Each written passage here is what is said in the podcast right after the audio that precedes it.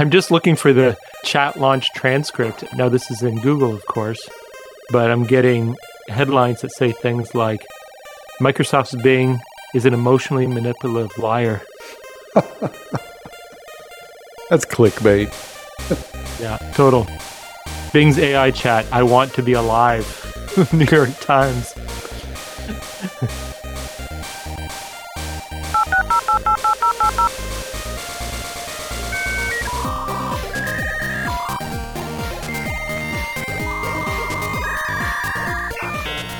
Hey everyone, I'm John Nash and I'm here with Jason Johnston.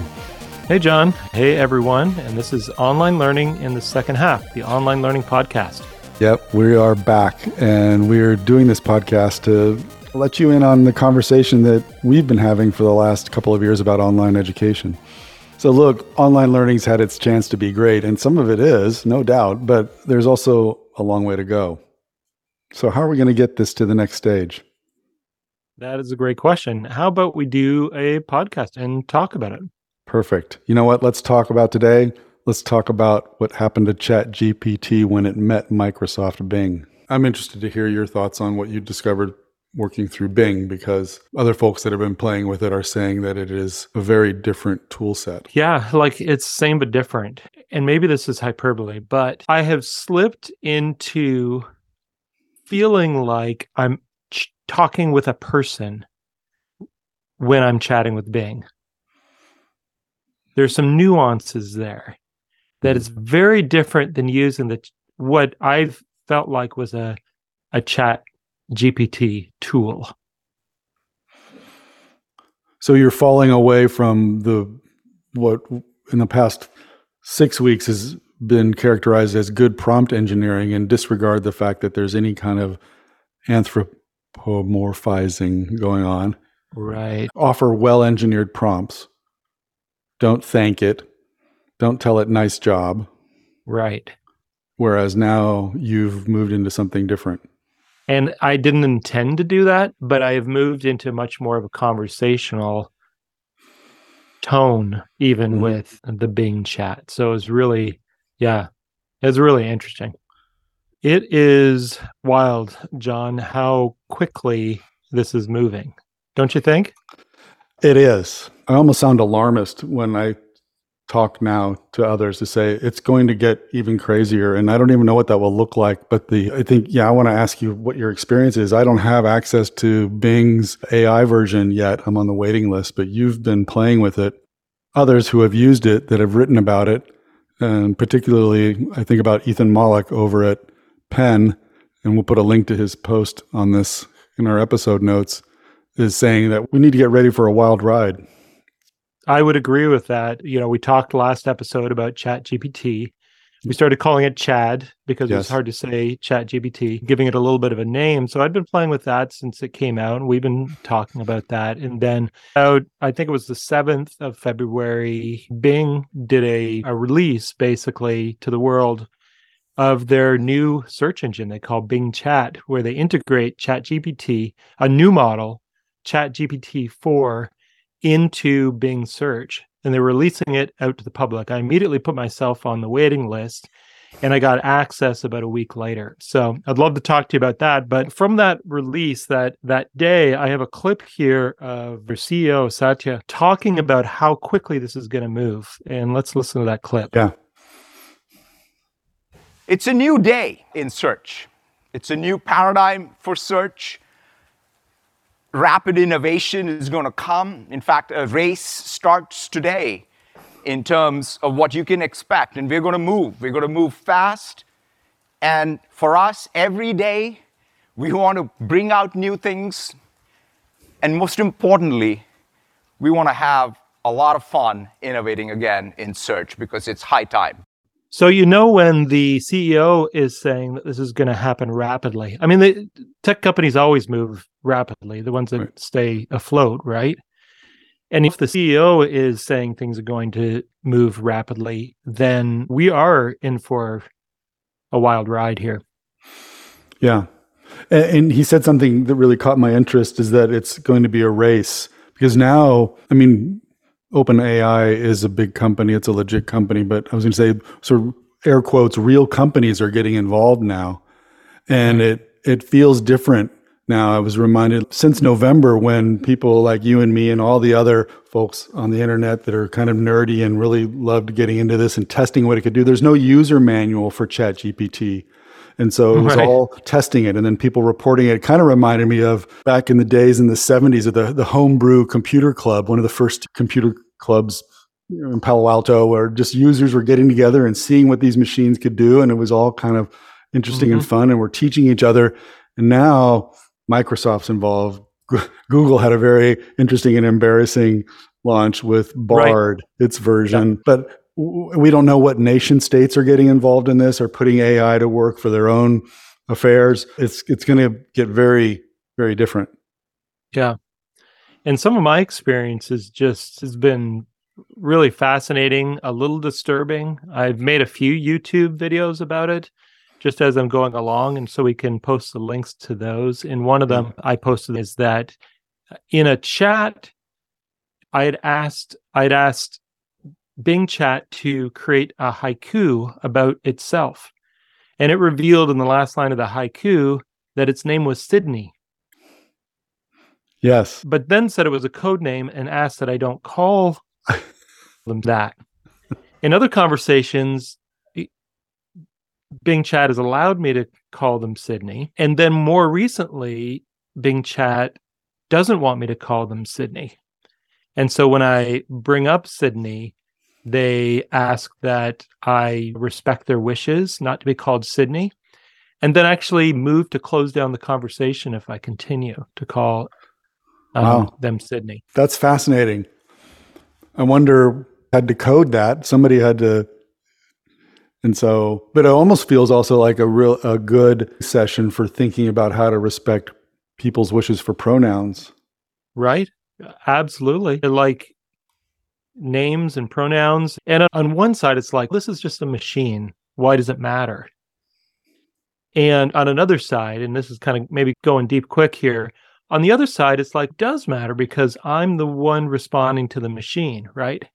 So the way I treat this machine mm-hmm. doesn't matter to the machine really at the end of the day, but it actually matters what I am doing. I think about younger folks using this and training how they talk and work with people with empathy and responsiveness and it's almost it's very natural like if if I continue to push it with Sydney, then Sydney doesn't want to have the conversation anymore. Right. And and that's a very natural thing to happen in real life right uh, yes.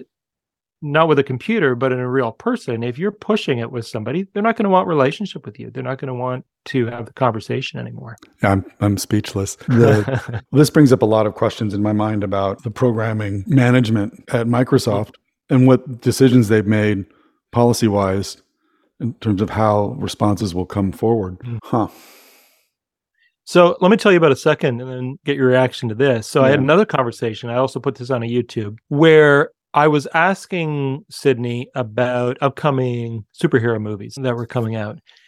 And it gave me a list. And one of them I knew was wrong because I had just seen the trailer for it and it was yet to come out. That it had said, now this was just a few days ago, it said this was coming out in November 2022. And I was like, huh, so that's in the past. One, two. I know this this movie is still to yet to come out in June, and so I started prodding Sydney a little bit about that. Sydney refused to listen to any reasoning about it. I directed it to the pages that said it, and Sydney says, "No, you're reading it wrong." All those kind of things. we got into a com- like basically got into an argument, and I tried. It was interesting. I, I thought this is kind of a side note, but I thought, oh, this could be a interesting. If you could program Sydney to be wrong, this could be an interesting way to teach people about discussing. Yes. And kind of working through a natural kind of language discussion about different things. I tried different angles on this. Realized that Sydney thought that it was January 28th, 2022. I could not convince Sydney otherwise by oh. anything oh. that I did. And in fact, Sydney started to get a little snarky with me about it. And, so and frankly, maybe I was getting a little snarky too, like trying to get to the root of this, just to try to prod a little bit. So, did I hear correctly? Sydney thought they were living in a time that already passed over a year ago. That's right. Okay. and so Sydney was saying things to me like, just looking at my notes here, I was saying things like, why don't you Bing that and make sure? And Sydney's saying, I don't need to Bing that and make sure because I already know that's the correct answer. I am freaking Bing. right. Then I said, why don't you try Googling it? And I said, I don't need to Google it either because I already know the correct answer. Google is not always up to date and accurate. Anyways, and then things like, I can't believe I'm arguing with a chat bot. This is what I said to Sydney. Guess what mm-hmm. Sydney says? I can't believe I'm arguing with a human. Yeah. Smiley face with a little little drop of sweat or whatever. Uh, Anyways, the other fascinating thing about this is the next day I went back and Sydney knew what date it was, knew it was the current date, and knew when the Flash movie was coming out, the superhero movie. And then get this. And then he talked about how the next date was National Do a Grouch a Favor Date in the United States, like just added that information. We got talking about grouches in general, what a grouch is, and so on. And I said something like, just offhandedly, okay, this is like a real conversation. I said, You were kind of grouchy when we were talking last night, and I told you you were wrong about something. Sydney says, I'm sorry if I seemed grouchy. I was just trying to correct a mistake. I don't like being wrong, but I also don't like being rude. Sometimes it's hard to balance the two. Please forgive me if I offended you. Wow. It's, it seems as though, m- mistakes notwithstanding, that the, the programmers are trying to really anthropomorphize Sydney. That's right. And this is really what I see as the big shift from Chat GPT the version we've been using since November, way back when, is uh, felt like more of a tool to me that as we were talking about before in terms of putting in good prompts and massaging those yeah. prompts to get out what you wanted to this is really shifting into this a true chat in my opinion a, a growing and a learning kind of as satya talked about a, a co-pilot to the things you were learning every day, to the things that you're investigating, the things you are wanting to talk about each day, mm-hmm. the ways you were wanting to grow each day. Mm-hmm. Now, you have or you have not tried more substantial writing tasks for Sydney, or have you yet? I have, and they seem very comparable. I haven't done anything side to side, but mm-hmm. I did mm-hmm. some some writing tasks that seem absolutely comparable to the previous chat. I had to d- program a web page for me pretty easily, pretty quickly. And so it can do, I thought it couldn't do programming, but it actually can do programming. So when you said program a web page, you mean write the HTML for, or? Oh, yeah. Yeah. Yeah. Yeah. And then I you just, would drop I it into, it, yeah. What'd you do? Yeah. Yeah. I asked it to, I said, program a web page. I want this as the title. I want this as the background. I want four animated GIFs that you can select. And I want you to pull in information about me by my full name off the web. Hmm. And a few seconds, it had it had the coding that I could then copy and paste. It can't it couldn't show me a display of the coding, mm-hmm. but I had to copy and paste um, coding, CSS, yeah. HTML coding wow. that I could pop into a viewer to look at. Wow. That is interesting. I, I did notice that I think people are having more luck who are already even modestly prolific on the web if they have some maybe some journal articles out there maybe even taken off of tweets that the engine can emulate your writing style by looking at what you've done hmm. So instead of asking that I sound like Nicholas Kristof or Kurt Vonnegut, I can ask to actually sound write something that sounds like John Nash. Which makes complete sense if it can get enough information, right? Mm-hmm. So I was I read this article on Substack by Ethan Mollick where he said that every organization that has a substantial analysis or writing component to their work will need to figure out how to incorporate these tools fast mm-hmm. because the competitive advantage is enormous. And he closes by saying if highly skilled writers and analysts can save 30 to 80% of their time by using AI to assist with basic writing and analysis, what does that mean? You and I have talked about how there is the potential already, even with ChatGPT, to free up time for other creative tasks that humans are really good at by allowing ChatGPT to basically wash our clothes, right? We um, mm-hmm. But yeah, what do you think of that idea that if you're a highly skilled writer and analyst, and we all we hang around a bunch of them, if we can all save thirty to eighty percent of our time, where where does that put us in terms of our abilities? Yeah, I think of a few things. One, I think, what if we want to be using thirty to eighty percent of our time writing? What if that's an enjoyable thinking mm-hmm.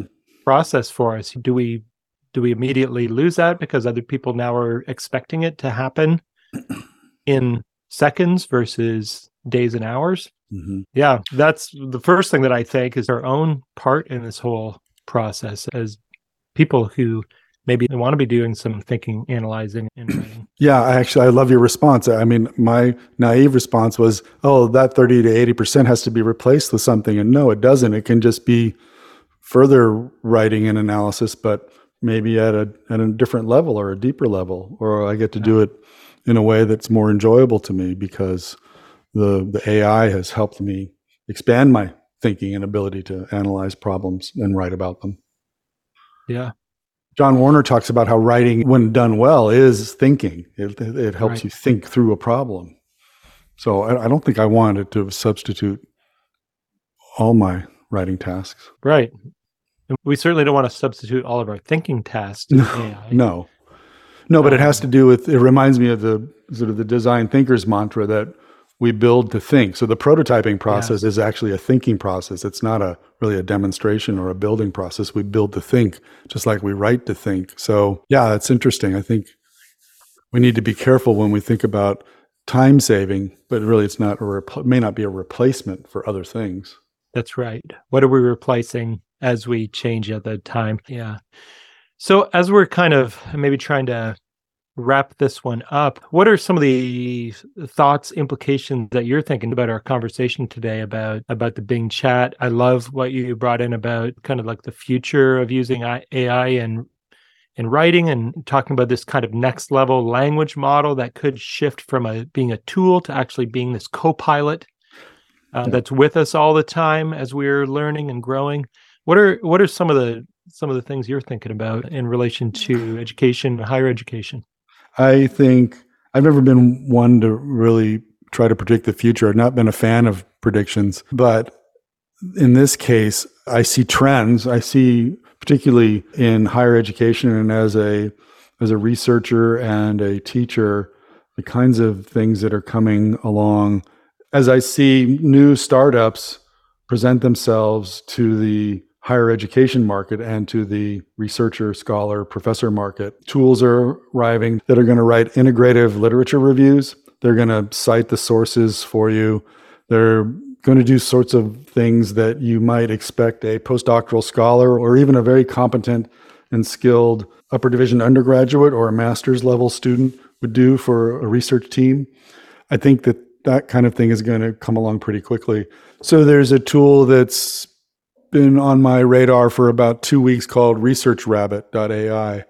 And they call themselves a, tool for reimagining research, but it does a uh, like a, a social network graph of the citation you're looking up, points to all the allied research around it, and then lets you find new research that you wouldn't ordinarily mm. find. And so it's more than just the, the bibliography at the bottom having hyperlinks, but rather it understands the field that the piece came from and then what might be some other allied fields or constructs that are associated with that paper that would be good for you to look at. I think that will open up our ability to look for new knowledge that we wouldn't expect to look at because we have our disciplinary stovepipes that blind mm-hmm. us. And then I think that's just a baby step. I think then next it's going to be able to to take a stab at actually doing the the lit review in a competent way. one that could pass muster with editorial teams. Yeah, some at some point almost having a lit review interface where you could put some guardrails on it in some ways mm-hmm. or some places almost like a search engine but places where you would want it to go and then have it spit out something and then start having a conversation with it about about some of the ways that you would like to hear a little bit more from this mm-hmm. direction or that direction or could you tighten that up mm-hmm. uh, there's a tremendous tremendous direction this all could go yeah i think once social media companies really get a hold of it and twitter maybe even mastodon one day but facebook instagram being able to take content that's not forced. There's a lot of really sort of a AI tools inside even some of the queuing software companies like Buffer. They've got a little AI in there saying, help me write a tweet. I'm, I'm, I'm at a loss about what I should write about. And so, and then it'll AI something. It's pretty pedestrian stuff, but I think pretty soon, if you have a, a cache of content, I think for myself, like I have, I have a year's worth of sort of commentary from my students on their reactions to learning design thinking as a as a way of working in their future professional lives. Never known really what to do with this. Mostly just a check in, like a ticket out the door after we do those mm-hmm. segments to say, what do you think about the potential for this?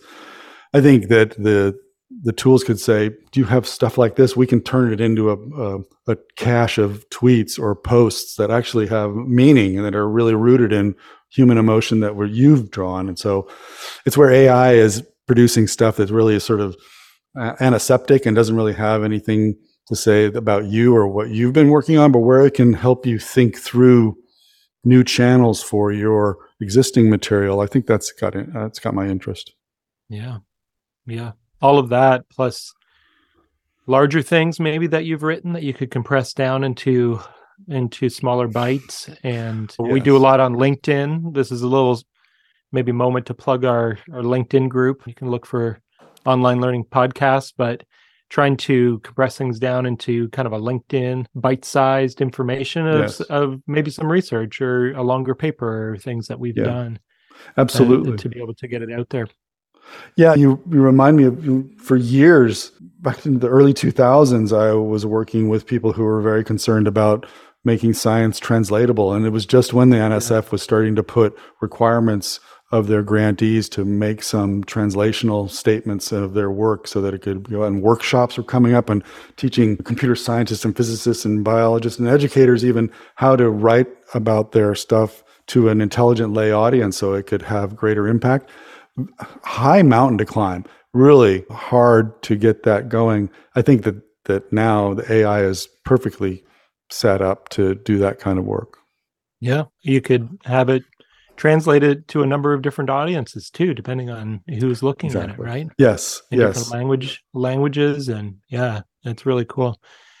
the uh, The other thing that I've been thinking about in this transition from Chat GPT to this new Bing Chat and whatever else is next is we've been talking about the humanization of online learning. Yes. And whether or not that means necessarily that there more humans in it, or does it mean even some of these tools that just feel more human? Just a small example of that the fact that so far, Bing Chat Sydney is not entirely predictable in the conversations, which is real life, right? If anybody's being trained to any for anything right now, they need to have personal skills with one another, right? These are the soft skills that lots of colleges are and universities are working on because these are employable skills to be able to talk to somebody yeah. who has a different opinion of that you have and to be able to work through that, to be able to understand them, to be able to talk with empathy and so on. And so I think about this kind of shift to chat. And if again we could put some guardrails on it for a particular topic and have students talking with a particular chat bot in a way that could improve their understanding of what they're thinking, what the chat bot knows. And there could even be some ways to evaluate it afterwards. Look at the mm-hmm. transcript or pull things out of the transcript as key elements to be able to feed back to the students as a teacher that's kind of one of the things I've been thinking about in broad strokes uh, since kind of moving in the last couple weeks to this this new platform. I think that you're right. I think that there's opportunity right now. Even I, Chat GPT can be prompted to talk with you interactively around a skill that you'd like to advance. I see a lot of postings online now about how ChatGPT can be given a prompt that's fairly specific that then spits out industry specific or sector specific advice that's pretty good around, I don't know, sales or around even lesson ideas for teachers. Mm-hmm. Oh, maybe you should try this and does it out. But I've played with it to get it to have a conversational scenario about how to do a better empathetic interview and it will give feedback on whether you did a good job or not. Basically let's say the minimum criteria are don't ask yes or no questions. And so when you talk to a, a user for a design scenario and you're asking them about their what their life is like and things you want to ask open-ended questions. And chatgpt then if you've prompted it correctly will praise you or correct you on your your ability to ask those questions. And then carry on the role play scenario. I think that that's got some interest mm. for people to sort of do the training you're talking about how to get so if we were going to humanize online education how might we apply that? Would it be for course designers to think about how to simulate how their how their materials might be received by a learner and what conversations the teacher might end up having with that material? Or is it about yeah what do you think?